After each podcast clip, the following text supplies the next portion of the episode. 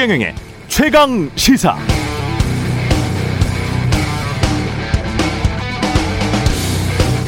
네, 오늘은 2월의 마지막 금요일.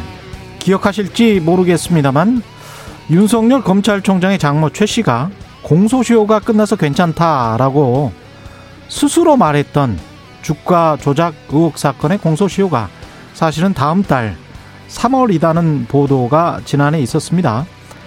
시간이 얼마 남지 않았습니다. 게다가 윤 총장 임기도 오는 7월이면 끝입니다. 지난해 말 윤석열 총장은 전국 검찰청 직원들에게 보낸 신년사에서 검찰 개혁의 목적과 방향은 공정한 검찰이 되는 것이라며 공정한 검찰이란 수사 착수부터 형 집행에 이르는 전 과정에서 편파적이지 않고 선입견을 갖지 않으며 범죄 방지라는 공익을 위해 부여된 우월적 권한을 남용하지 않는 것 이렇게 명시했습니다. 검사로 취임하는 순간 선서하는 검사 선서의 마지막 구절도 비슷합니다. 오로지 진실만을 따라가는 공평한 검사, 스스로에게 더 엄격한 바른 검사로서 국민을 섬기고 국가에 봉사할 것을 굳게 다짐합니다. 예, 스스로에게 더 엄격한 바른 검사. 선서에서 이야기했던 그 다짐을 믿습니다. 안녕하십니까. 세상에 이익이 되는 방송 최경령의 최강 시사 출발합니다. 저는 KBS 최경령 기자입니다.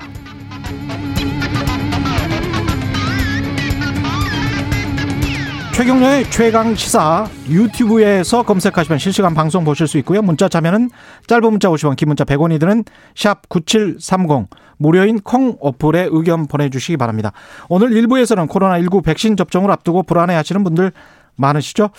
예, 백신 안전성 여부 확실하게 알려드립니다. 식품 의약품 안전처 김강립 처장 연결하고요. 2부에서는 더불어민주당 국민의힘 서울시장 우상호 예비 후보 만나봅니다.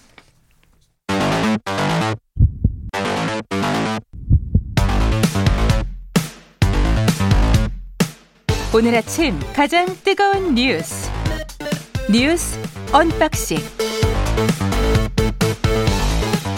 오늘 아침 가장 뜨거운 뉴스 뉴스 unboxing 시작합니다. 민동기 기자 김민아 시사평론가 나와 있습니다. 안녕하십니까? 안녕하십니까? 안녕하세요. 오늘 아침 9시부터 전국 동시 다발로 5천 명 이상이 접종을 하게 되네요. 네. 예. 어, 전국 요양시설의 환자와 직원 가운데 65살 미만 5,266명이 접종 대상입니다. 예. 그러니까 대한민국 1호 접종이 누구인가 언론들이 관심을 많이 가졌는데요. 5천 명이 질병관리청은 예. 전국에서 동시에 접종되는 분들이 모두 첫 번째 접종자다. 어제 이런 입장을 내놓았습니다. 이런 꼼수가 있나? 예. 아, 그리고 내일부터는요. 예. 코로나19 환자 치료 의료진에 대한 화이자 백신 접종이 순차적으로 이루어지게 되고요. 예. 그리고 3월 8일부터는 병원급 이상 의료기관의 보건 의료인들이 백신을 맞게 됩니다. 아. 뭐 역학조사관 등 코로나19 1차 대응 요원 접종도 1분기 중에 시작이 될 전망입니다. 65세 이상은 그러면 앞으로 이제 단계적으로 차차 맞게 되는 거죠. 우선순위가 이게 있는 거죠. 그렇습니다. 65세 이상의 경우에는 예. 지난번에 뭐 계속 말씀드린 대로 2분기에 이제 음. 아, 지금 이제 맞게 되는 그런 상황이 되는데 뭐 만약에 3월 말까지 아스트라제네카 백신에 예정돼 있는 그 임상 자료가 만약에 이제 어 제대로 이제 좀 확인이 안 되거나 그럴 경우에는 음. 미리 이제 받기로 한 화이자 백신으로 아마 65세 이상 고령층의 접종이 이루어질 것이다. 이렇게 좀 생각이 되고요. 예. 이, 이 65세 이상 노인은 요양병원 등에 있지 않더라도 2분기 중에 이제 모두 접종을 마친다 이런 계획이고 음. 우리처럼 이제 건강한 아, 나머지 성인들은 3분기에 이제 백신 접종 대상이 됩니다. 그러면 11월에 집단 면역이 형성된다. 이 목표를 그러면 예. 달성할 수 있다라는 게 방역 당국의 이제 전망인데 예. 다만 이제 좀 변수가 될 만한 게 백신 수급이 제대로 되느냐 이제 이게 첫 번째로 그렇죠. 좀 변수일 것 같고 예. 왜냐하면 다른 이제 해외의 경우에는 백신 수급이 제대로 안 돼서 좀 혼란스러운 부분이 있지 않습니까? 예. 하지만 뭐 11월에 가까워지는 시점까지 뭐 계속 이 백신 수급이 좀 원활하지 않을 거 같, 어, 않을 거라는 뭐 그런 예상은 좀 하기 어려운 부분도 있죠. 음. 그래서 이 백신 수급 문제는 지켜봐야 되겠고 그것보다도 더 좀 어, 변수가 될 만한 게 변이 바이러스가 어떻게 되느냐. 그렇습니다. 이것에 따라서 이제 백신이 이제 좀 변화해서 생산하는 그런 것들이 어떻게 되느냐 이런 음. 게 이제 관건인데 이 점은 좀 앞으로 우리가 면밀하게 지켜보면서 대응을 해나가야 되겠죠. 그러니까 기존 백신이 변이 바이러스에 얼마나 효과적으로 대응할 수 있느냐. 그 다음에 이 기존 또 다른 문제들이 있는데 치사율 같은 경우 있잖아요. 치사율 같은 경우에 60 대 이상은 치사율이 굉장히 지금 높고 네. 상대적으로 젊은 사람들은 거의 치사율이 뭐 감기 수준도 안 돼요. 그래서 이런 것도 좀 고려를 좀 해봐야 될 것 같아요. 우리가 60대 이상이 전체 인구의 한 20% 정도 되거든요. 그러면 한 천만 명 잡으면 그 천만 명에게 빨리 맞추는 게 무엇보다 중요할 거는 같습니다. 그 예. 전문가들 얘기는 음. 백신을 맞더라도 마스크 쓰기라든가 사회적 거리두기라든가 해야 됩니다. 예, 방역 수칙을 반드시 지켜야 한다라고 계속 예. 강조를 하고 있습니다.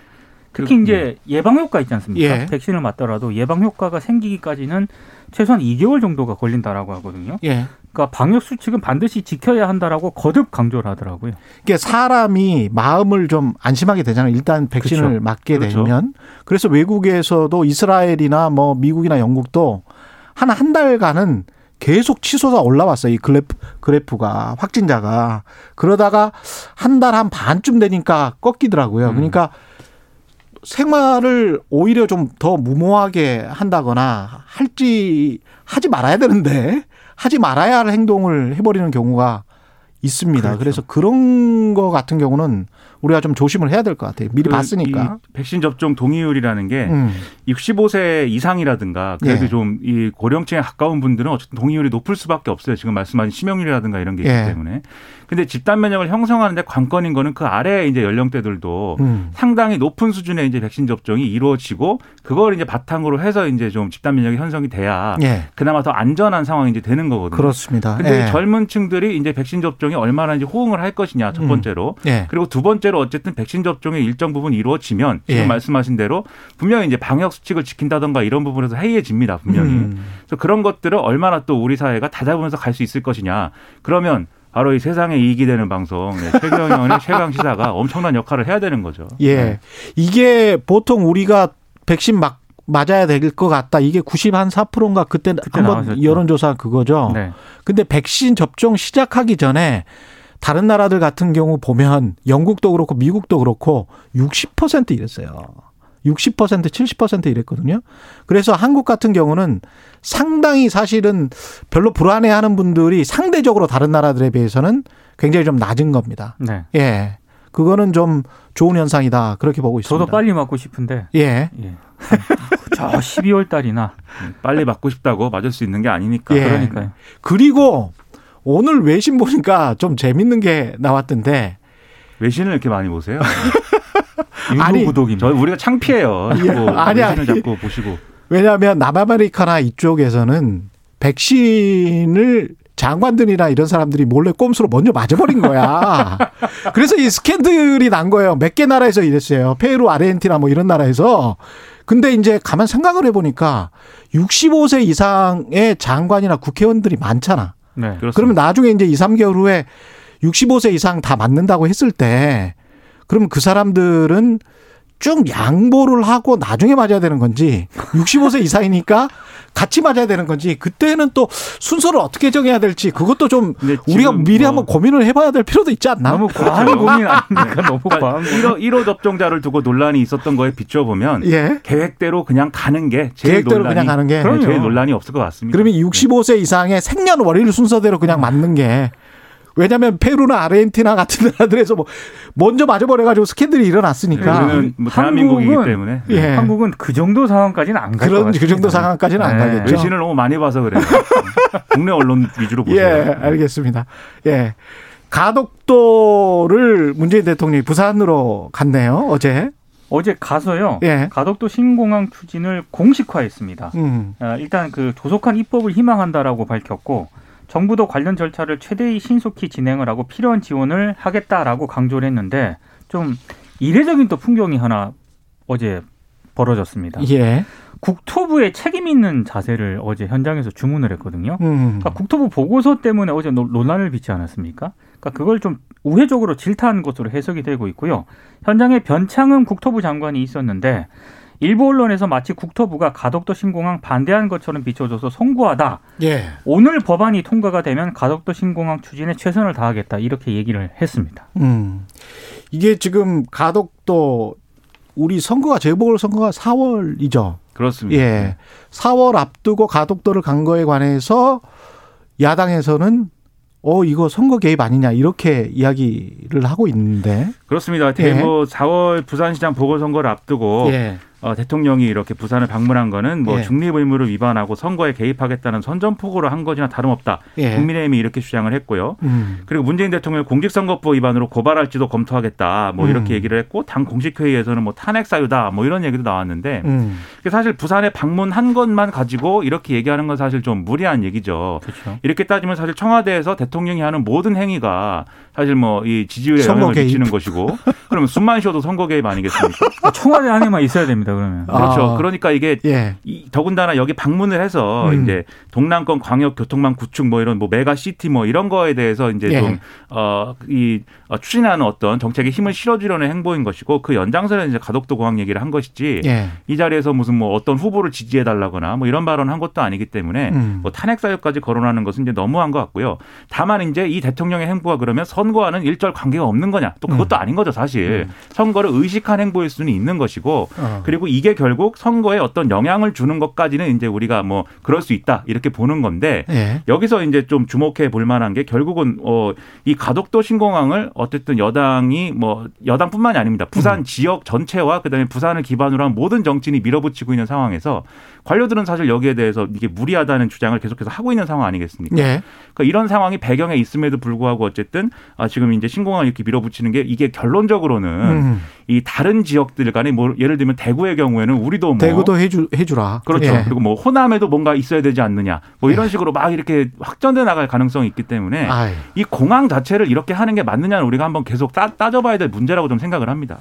공항이 저는 모르겠어요. 그 22조 원 들여서 4대강 했잖아요. 네. 4대강 한 다음에 지금 저거를 다시 부수는데도 돈이 많이 들고 이러지도 저러지도 지금 못하는 그런 상황이지 않습니까? 네. 환경 피해는 계속 있다라고 하고 뭔가를 그렇게 크게 만들어 버리고 난 다음에 경제적인 피해나 비용이 더 발생할 수가 있기 때문에 사실은 22조 원이든 여기서 7조 원이나 28조 원이든 가덕도 공항과 관련해서 돈을 아예 주는 게 낫습니다. 현금 현금으로 주는 게 그냥 돈을 줘라. 네. 나중에 비용으로 계산을 해보잖아요. 경제학적으로 보면 이게 나중에는 더 큰 비용이 들 수가 있어요. 그래서 이거는 비용 계산을 안 하고 한다.